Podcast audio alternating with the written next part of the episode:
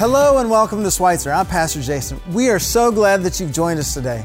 We've been in a sermon series on the Apostles' Creed. Today is Sunday number five, and we are set to go. If this is your first time being with us in worship, we want to welcome you. We're going to have a great time together. We're going to worship the Lord. We're going to hear from His Word. We're going to be challenged about how we can grow deeper in Christ. Uh, we'd encourage you to take a moment, let us know that you're here. We've got a gift card that we would love to send to you. If you've been around Schweitzer for a while, if you'd like to grow deeper in your faith, we would encourage you to go to schweitzer.church/next. There you're going to find all kinds of ways where you can connect with Schweitzer. And if you'd like to have questions around today's sermon, they're there. Just scroll all the way to the bottom of the page. You'll find questions for today's sermon. And you can have great conversations around lunch, around your coffee table, around uh, a table with friends later in the week. But that's a great place for you to go. Schweitzer.church slash next. Next up is Stephanie, and she's going to tell us how we can connect with some things that are happening at Schweitzer this upcoming week. Hi, I'm Stephanie. Last Sunday, we hosted our All In gathering, giving people an opportunity to learn more about our church. As a part of that event, we invited attendees to become members of our church. And on February 20th, we'll be hosting New Member Sunday. If you would also like to be a part of this day and become a new member of the church, we'd love to have you. Find out more information by contacting Sheila Pippin. Ladies, if you haven't yet signed up for our women's brunch on Saturday, February 19th at 11:30, now is the time. This is going to be a fantastic morning together as we enjoy a wonderful breakfast and an interactive activity on the Lord's Prayer. You can sign up and find out more at schweitzer.church/women. In March, we are starting a new ministry at Schweitzer called Grief Share on Sunday afternoons. If you or someone you know is grieving the loss of a loved one, we invite you to participate in this 11 week study that'll provide comfort, support, and encouragement along the way. You can find out more and sign up online at schweitzer.church/griefshare. One more thing. Later on, you'll be hearing more about what's going on with Schweitzer kids. But one thing we wanted to make sure that parents know about is our upcoming R&R night on February 25th at 6:30. This is a great opportunity for parents to have a night out and our Schweitzer kids to be refreshed and recharged. The event is free, but you do need to sign up ahead of time. Find out more online at schweitzer.church/next. We are so happy that you're here with us this morning. Let's continue with worship. Thanks, Stephanie. Now, if you're worshiping with us live, we encourage you to do a couple things. One, say hello, wave to the people that are in the chat room. You'll see a little button down below where you can do that. And if you need prayer, there is somebody here that would love to pray for you. You can hit the prayer button, open up a chat window. Now, we're going to go into a time of worship. So let's invite the Lord to draw close to us, and we'll draw close to Him.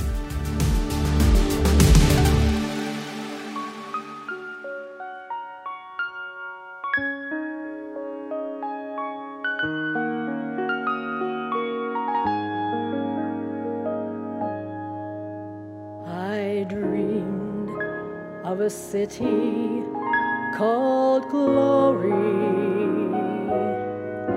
so bright and so fair. When I entered the gates, I cried, Holy.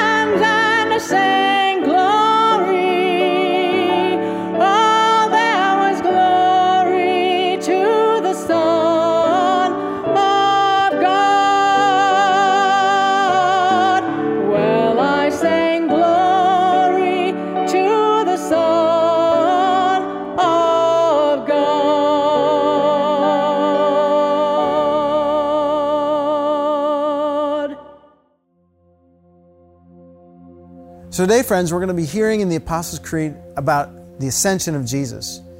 In Hebrews 8, we find these words Here is the main point. We have a high priest who sat down in the place of honor beside the throne of the majestic God in heaven.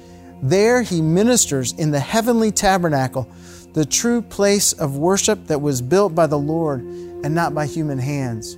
The writer of this text is saying that Jesus has a very real activity today. That is, He's sitting at the right hand of God the Father, and He's interceding, He's praying for you and for me. He's carrying our prayers to the Father.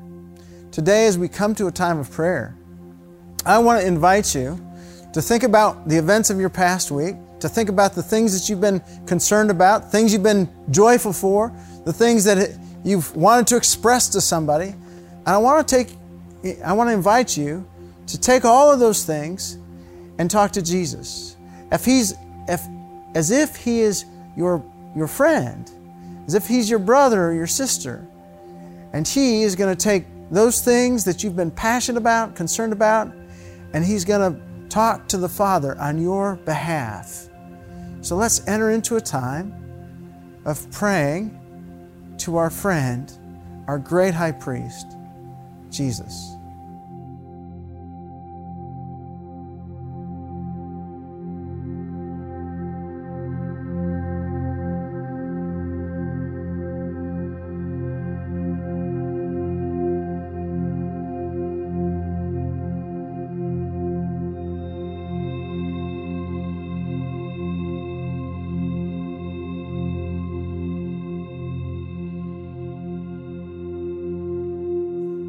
Almighty God, whose blessed Son, our Savior, Jesus Christ, ascended far above all heavens that he might fill all things, mercifully give us faith to perceive that, according to his promise, he abides with his church on earth, even to the end of the ages, through Jesus Christ our Lord, who lives and reigns with you in the Holy Spirit, one God, in glory everlasting. Amen. And now we pray the prayer that Jesus taught us and continues to teach us to pray. When we say, Our Father, who art in heaven, hallowed be thy name. Thy kingdom come, thy will be done, on earth as it is in heaven. Give us today our daily bread, and forgive us our trespasses as we forgive those who trespass against us. Lead us not into temptation, but deliver us from evil. For thine is the kingdom, and the power, and the glory forever. Amen. A part of worship is taking our tithes and our offerings to the Lord. Today, as we prepare to do that as an act of, of praise and worship, Stephanie Taylor, our kids ministry director, is going to share with us some of the fantastic things that are happening in kids ministry. Let's take a listen. Hey everyone, I'm Stephanie Taylor, and I'm the Director of Kids Ministry here at Schweitzer. And I want to share with you some things that we've been up to. In the fall, we launched a program for our fifth and sixth graders called Route 56, and the kids are loving it. So much so that we have gone to every week instead of every other week. This not only impacts kids within our church, but also our community, especially Liam. He is a sixth grader in our program, and he is just so excited and passionate about growing in his faith that he goes home and reads whole chapters of the Bible to his parents. This has now led to them as a family attending services here at Schweitzer. It is this kind of growth that we are so excited about. And your generosity and support are part of what make ministries like this happen. Wow, that was some incredible news. Thanks, Stephanie. Thanks to you for your generosity too, because it helps make this ministry happen. You can go to schweitzer.church slash give or give through the Church Center app. If you'd like to participate, you can also email Stephanie. Thanks so much for your involvement. And now, I'd like to invite you to week five of the Apostles' Creed. I believe in God, the Father Almighty, maker of heaven and earth, and in Jesus Christ, his only Son, our Lord, who was conceived by the Holy Spirit, born of the Virgin Mary, suffered under Pontius Pilate, was crucified, dead, and buried. He descended into hell. The third day he rose from the dead. He ascended into heaven and sitteth at the right hand of God the Father Almighty. From thence he shall come to judge the quick and the dead. I believe in the Holy Spirit, the Holy Catholic Church, the communion of saints, the forgiveness of sins, the resurrection of the body, and the life everlasting. Amen.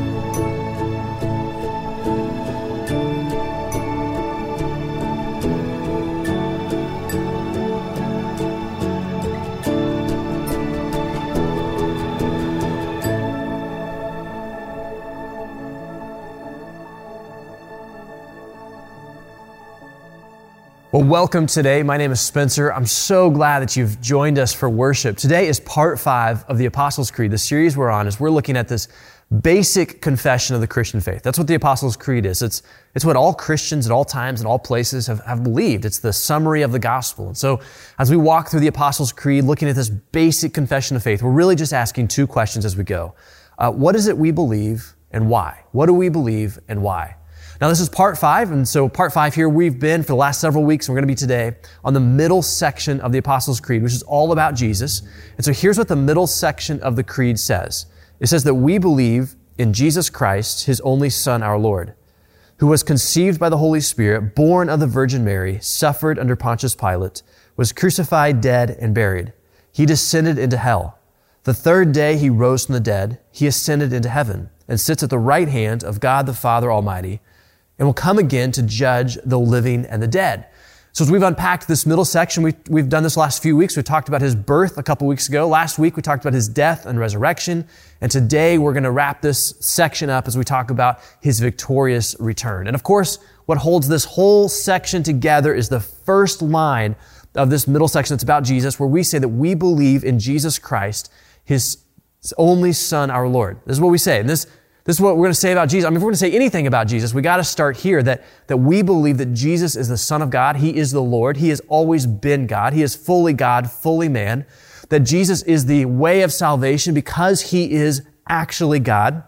And so Jesus is not just some historical figure. He's not a religious leader. That's not just who he is. He's not just a moral teacher. He's actually God. This is why he matters. This is why we can trust him for salvation. And so today, as we, as we work our way through this, we're going to talk about his, his victorious return and, and the last three lines of this, uh, this part of the creed, where we're specifically, we're going to talk about how Jesus ascended into heaven, sits at the right hand of the, of God the Father Almighty, and will come again to judge the living and the dead. So those are the three things we're going through today, that he ascended into heaven, that he sits at the right hand throne of God. This is what he's doing now that he's in heaven. And then finally, his victorious return. That's what we're going to cover today. So as we talk, start this with the ascension of Jesus, let's go to Acts chapter 1 because this is the clearest place in the Bible where we can read about the ascension of Jesus and why it matters. So Acts chapter 1, here's how it goes. Verse 1. It says, In my former book, Theophilus, I wrote about all that Jesus began to do and to teach. My former book is the book of Luke. Luke and Acts are meant to be read together, written by the same person. Luke tells the story of Jesus. Acts tells the story of the early church. So my former book, uh, I began to write about Jesus. All he began to do and teach. And then verse two, until the day he was taken up to heaven. We're talking about the ascension here. After giving instructions through the Holy Spirit to the apostles he had chosen. After his suffering, he presented himself to them and gave many convincing proofs that he was alive. He appeared to them over a period of 40 days and spoke about the kingdom of God. On one occasion, while he was eating with them, he gave them this command Do not leave Jerusalem, but wait for the gift my father promised, which you have heard me speak about. For John baptized with water, but in a few days you will be baptized with the Holy Spirit. Then they gathered around him and, and asked him, Lord, are you at this time? Going to restore the kingdom to Israel? Which I love this question because it's, it's hilarious how much they miss the point of what Jesus is talking about here.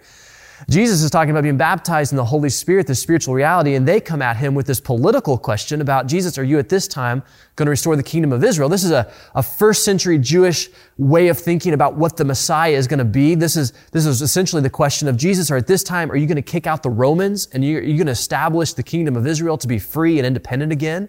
Because for several generations, the Israelites have been, the, Hebrew people have been ruled by, by the Romans, and before that it was the Greeks, before that it was the Persians, before that it was the Babylonians. It's been centuries since they've been free. And so, and so Jesus comes and, and he's talking to them about what's coming to the kingdom of God, this spiritual reality of, of the, of the baptism of the Holy Spirit. And they come with this political reality of, are you going to restore the kingdom? And it's like, talk about missing the point. And so Jesus, he, he hears this question, it just misses the point altogether. And so verse 7, it says, He said to them, and he probably rolled his eyes as he did, He says, It's not for you to know the times or the dates the Father has set by his own authority. Like, you've missed the point of what I'm talking about. That's the wrong question. So instead, he says this, verse 8. It's so, so important. If you're reading from your Bibles, you should underline this next line. It's so important. Verse 8 says, But you will receive power when the Holy Spirit comes on you, and you will be my witnesses in Jerusalem, in all Judea and Samaria, and to the ends of the earth. So, what are you going to do now that the Holy Spirit's come upon you? Well, you're going to go tell people. You're going to go share the good news of what, of what God has done, of what you have seen, about how Jesus is alive, about how He's changed your own life. And you're going to do this in Jerusalem, Judea, Samaria, to the ends of the earth. It's like expanding circles of influence. You're going to, you're going to spread this good news into the whole world. This is what you're going to do now. This is, this is the work that I've given you to do. And then verse 9 says, After He had said this, He was taken up before their very eyes and a cloud hid him from their sight. They were looking intently up into the sky as he was going when suddenly two men dressed in white stood beside them. Men of Galilee, they said, why do you stand here looking into the sky? The same Jesus who has been taken from you into heaven will come back in the same way you have seen him go into heaven. And so here we have the ascension, that Jesus is now gone back into heaven. He's with the Father. It's a nice story. And, and it's, it's easy to, to read this story and to kind of think to yourself, well, why does this matter? Why is the ascension, why is this crucial to the Christian faith? Why, why is this in the Apostles' Creed? Why does it make it in this summary of, of, the, of the Christian gospel, this basic confession of faith that we have? Why is this so important? And so I want you to notice uh, what it is, though, that Jesus does here in the, uh, in the ascension, or really, rather, what he, what he doesn't do. Because notice what Jesus doesn't do as he ascends back to heaven. Uh, he doesn't say goodbye. He doesn't say, you know, see you later, good luck, hope everything works out with you. No, no, no, no. When Jesus goes up into heaven, he ascends into the fa- back to the Father. What he does is he entrusts his work to the church. He, he gives the church, the disciples, all of us, he gives us work to do. And the work is to be a witness, to share this good news. And so Jesus, he entrusts this to the church. He's like, this is the work that I've been doing. Now I want you to do it. And I'm going to go to the Father, but in the meantime, you're going to be doing this work. And so while Jesus has ascended to the Father and we wait for his return, we don't just sit by, you know, idly, killing time, waiting for Jesus to show back up, playing Wordle and just killing time. No, no, no, no. Our job now is to be a witness because Jesus has given us work to do. He's given us a job to do, which is actually His work, to continue His work, to go into the world and to be a witness. And just as Jesus has given us work to us as the church, to those who belong to Jesus, well, He also has work to do. And so Jesus, He goes he ascends to the heaven to, to be with the Father. And as he does this, he is also going to do work. As we say in the Apostles' Creed, as what he is doing now that he is in heaven is he is sitting at the right hand of the throne of, of God the Father Almighty. He's sitting at the right hand of God the Father Almighty. This is what he's doing now that he's in heaven. But we're not to say that he's just like sitting by or sitting around at the right hand of God the Father Almighty. That's not what it means for him to sit there. No, no, no. There is work that Jesus is doing while he is in heaven until he returns, while he sits at the right hand of, of God the Father Almighty. So let me show you in the Bible. What is it that Jesus is up to now? Because he's not just sitting back killing time. What is he doing? So let's just look at a few places in the Bible. Uh, 1 Peter chapter 3. Listen to this. This is talking about baptism, so it starts off with it, that is baptism, that's the context here. It saves you, and then by the resurrection of Jesus Christ, who is gone into heaven and is at God's right hand. That's the, that's the line from the creed. He's gone into heaven, he's at God's right hand with angels, authorities, and powers in submission to him. So what is Jesus doing at the right hand of God, the Father Almighty? Well, he is ruling. He has these angels, powers, authorities, and submission to him. What it means to sit at the right hand of a king is that you rule alongside the king. And so Jesus is with the Father, ruling and reigning with the Father. Now there's more. Let's keep reading a few other examples here. Here's Acts chapter 2. This is the day of Pentecost when the Holy Spirit's come on the church and Peter gives that great sermon. And, and as Peter's giving that sermon, he talks about what Jesus is doing now. And so here's what Peter says. Acts 2.33, talking about Jesus, he says, Jesus is exalted to the right hand of God. To the right hand of God. That's the line. He's at the right hand of God. He has received from the Father the promised Holy Spirit and has poured out what you now see and hear. So what is Jesus doing at the right hand of the Father? He's pouring out the Holy Spirit onto the church. That's one of the things he's doing. He's ruling and reigning with the Father, and now he's pouring out the Holy Spirit, giving the, the, the gift of the Holy Spirit to the church. That's what he's doing as well. Here's one more thing. Uh, Romans 8, 34. What is Jesus doing now that he's at the right hand of the Father? Well, here's one thing. It says, Jesus Christ who died, more than that, who is raised to life, is at the right hand of God and is also, listen to this, interceding for us, praying for us. What is Jesus doing? He's ruling and reigning with the Father. He's, he's pouring out the Holy Spirit upon the church. He's praying for us. This is the, the kinds of things that he's doing now that he is at the right hand of God the Father Almighty. He didn't come and go there just to, to sit back and wait. No, no, no, no. He's, he's at work. He's at work helping us in our work, which is really just his work. Like he's giving us what we need in order for us to be fruitful at the job, the work of being a witness that he's given us to do.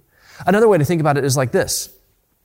the reason why we can share the gospel, the reason why we can serve the poor, the reason why we can teach the next generation, the reason why we can care for the hurting, the reason why we can pray for the sick, right? The reason why we can do the work of the church is because Jesus is at the right hand of God the Father Almighty, ruling and reigning with the Father, pouring out the Holy Spirit to the church, giving us what we need, interceding for us on our behalf, making sure that His work continues through us because this is what He's called us to do. This is what He's gifting us to do. This is where He's doing and how He's at work in our life now. And, and this truth is so incredibly crucial and it's also so easy to miss. It's so easy to, to forget that Jesus is at the right hand of God the Father Almighty. Recently, um, I read this article about the, the impact of the pandemic on the church in America. And the article is written, um, it's all doom and gloom. It's written by some researchers about how hard the pandemic has been on the church um, in America, how, how some, some researchers were suggesting that perhaps um, most or the average evangelical kind of church is, is maybe declined by 30% uh, during the, the pandemic.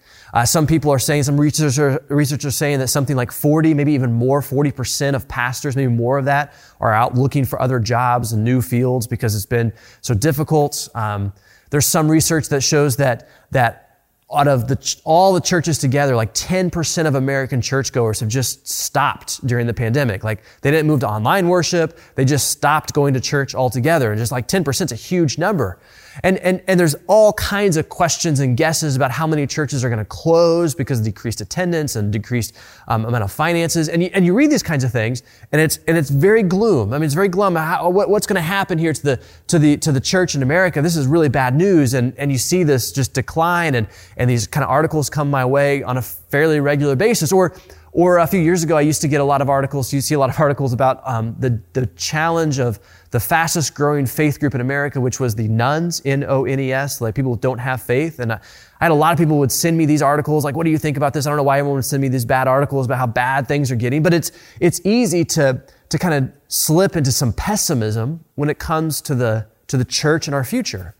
Or, or I think about how in just the last few years, last couple years even, there's been incredible number of, it seems like, high level scandals that have hit the church from Ravi Zachariah to Bill Hybels to Mark Driscoll to John Ortberg, like people I've respected and, and listened to, and yet, and yet these scandals have, have, have ripped us, and it's easy to become cynical of the church. It's easy to, to, to slip into a pessimism or a, a cynicism uh, about the church and about what we're facing. And, and when we do this, we're forgetting a really central truth. When you slip into cynicism and pessimism about the church, you're forgetting that Jesus is at the right hand of God the Father Almighty. That he's reigning and ruling with the Father, that he's pouring out the Holy Spirit on the church, that he's, he's giving us what we need, that he's interceding for us. It's easy to slip into the pessimism and cynicism, especially when you go through seasons that are difficult. It's easy to, to slip into that sort of thinking. And I'll be honest, I mean, right now in the season we're in, it is incredibly difficult. I mean, there's, I don't think, I mean, I know I've never led through a, a more difficult season of, of church life than right now. And it's easy in those times to, to slip into a, a kind of pessimism and cynicism about our future and in the church. But but we have to be reminded and, and, remind ourselves of the truth that Jesus is at the right hand of God the Father Almighty. He's not sitting idly by. He's not just watching and waiting, you know, wishing us good luck, hope everything works out well for you. No, no, no, no, no. This is His church. And so even when you look back at the, the history of the Christian movement, the history and church history, and you see how at different times of, especially different times of, of difficulty in the history of the church, times of persecution, uh, times of maybe apostasy from some of the leaders, some of some times of reform that were difficult. God has always been with us. Jesus has always been on the throne, sitting at the right hand of God the Father Almighty, giving the church what we need. Like, there's no reason for us to slip into pessimism and cynicism when it comes to the church because Jesus is at the right hand of God the Father Almighty. This is His operation.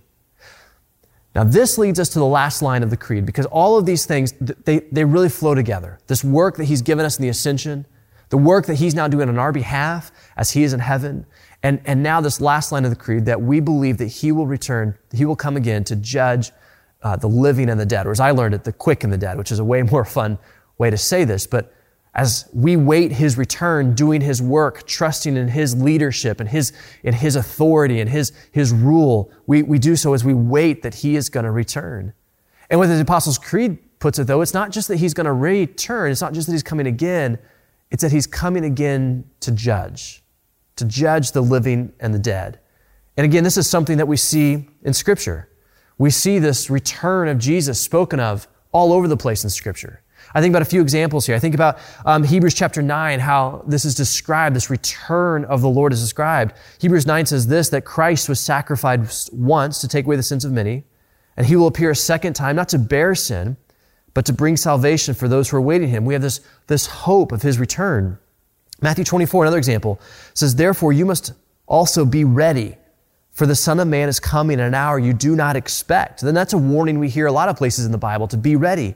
1 Thessalonians 5 says, You know very well that the day of the Lord will come like a thief in the night. You're not going to be able to predict it when it happens. Luke 12, Jesus says, You also must be ready because the Son of Man will come in an hour when you do not expect him. Uh, Revelation 22 says, Look, this is Jesus speaking. I'm coming soon. My reward is with me, and I will give to each person according to what they have done. There is a, a consistent uh, message that we see in the New Testament about the return of Jesus. That, that he's not left us on our own, but that he will come and that he will return. And, and the warning we see through Scripture is that we need to be ready. He's going to come as a thief in the night. We can't put off being ready. We need to be ready for his return because he is coming. We don't know when. We just have to be ready. And of course, though, his return is not just that he's coming, but he's also coming, as we said earlier, to judge, to judge the living and the dead. Acts chapter 10 uh, says it like this. It says, He is the one whom God appointed as judge of the living and the dead. He is coming to judge. And of course, that raises all kinds of questions. That raises all kinds of, of thoughts and concerns that we got to talk through just, just a little bit here. And we could talk about the judgment of God, the judgment of Jesus for a long time. Oh my gosh, we could go deep into that question. But today, as we, as we do this, let's, let's think about this judgment question in, in kind of some big terms. And there's two big things that we need to be thinking about as we consider uh, the judgment of God that, that the Apostles' Creed speaks about. And, and the first concern is really uncomfortable. Actually, they're, both concerns are pretty uncomfortable. The first concern is pretty uncomfortable because it's, it's, a, it's a concern that has led some people away from Christian faith altogether. Because as we say this that we believe that Jesus is going to come to judge the living and the dead, that pretty much immediately raises a question of, well, does that mean that we believe that God is going to send people to hell? Does that mean that we believe that God is going to come to judge and to condemn people? Do, do we, is, that, is that what we believe? And, and, and, and that question often uh, is followed up by another question very quickly where people will wonder, well, well, how in the world could a loving God ever condemn someone? How in the world could a, could a loving God judge the world? How, how could that happen? And, and this is the, a question that has led some people away from faith in Christ because this, this question of how could a loving God judge someone is, is very troubling. So how, I don't know how you answer that, but we need to have an answer for that kind of question. How could a loving God ever judge someone? How could a loving God condemn someone? And I don't know how you would answer that, but I'll tell you how I've answered that in the past. And, you know, my answer to that question has been usually to ask another question, because my follow up question to this, how could a loving God judge the world, is, well, how could a loving God not judge the world? I mean, if we believe that God is just, that He's going to make all things right, how could he not judge the sin that we live in? How could he not judge the violence, the oppression, the abuse? How could he not judge how we've hurt people and stepped on people and, and abused people? How could he not judge this? Like, if God is just going to sweep it under the rug and not address this sort of thing, well, that's not a loving God. That's not a just God. That's not a God worth believing in, that he could just walk away and not address the problems that our world has been plagued by because of because of sinful humanity. This is one reason why I, I could never be a universalist, which, which that term means like we believe in a universal salvation that everyone just goes to heaven in the end. Like I can't get there. Like like there's a, maybe some people put it like a giant cosmic arm that God's going to sweep everyone into heaven. Like I can't get there because there's a logical problem to it. Because we need God to come and judge. We need God to come and address the things that are wrong. One of the ways I've, I found it helpful to think about this, this question, though, of, of eternal judgment is through the lens of some writing by C.S. Lewis. And uh, C.S. Lewis has this way of putting it. I, I, found it to be really helpful. This might be new to you, but let me let me share with you just a little bit about C.S. Lewis writes. And he he says this. He says um, there are only two kinds of people in the end. Those who say to God, "Thy will be done." In other words, those who submit their life to God, and those to whom God says in the end, "Thy will be done." In other words, those whom God says, okay, you've made your choices. And then he says this. I think this is so interesting. It might be new way of thinking for you, but here's what C.S. Lewis says next. He says, all that are in hell, choose it. Without that self-choice, there could be no hell. No soul that seriously and constantly desires joy will ever miss it. Those who seek find, those who knock is open. In other words, um, in the end, we all get what we've chosen. We all get what we've really wanted, whether we've chosen to submit our lives to following the Lord or chosen not to. And, and, and this is where I find this to be so helpful is thinking about this is that there are many of us whose whole life we have been living in opposition to God. So why in the world would we think that in the end we would want to live in the one place where God's rule and reign is forever? That is heaven. And, and so if we've lived our whole lives in opposition to God, it, it makes sense that what the judgment of God is, is allowing us to live into our choices, to allowing us to live into the choices that we've been making our whole life, whether to reject Him or to receive Him. And of course, the reason we have that choice to begin with, to reject Him or to receive Him, is because of what He's done for us. That He's already judged the sin in sinful humanity.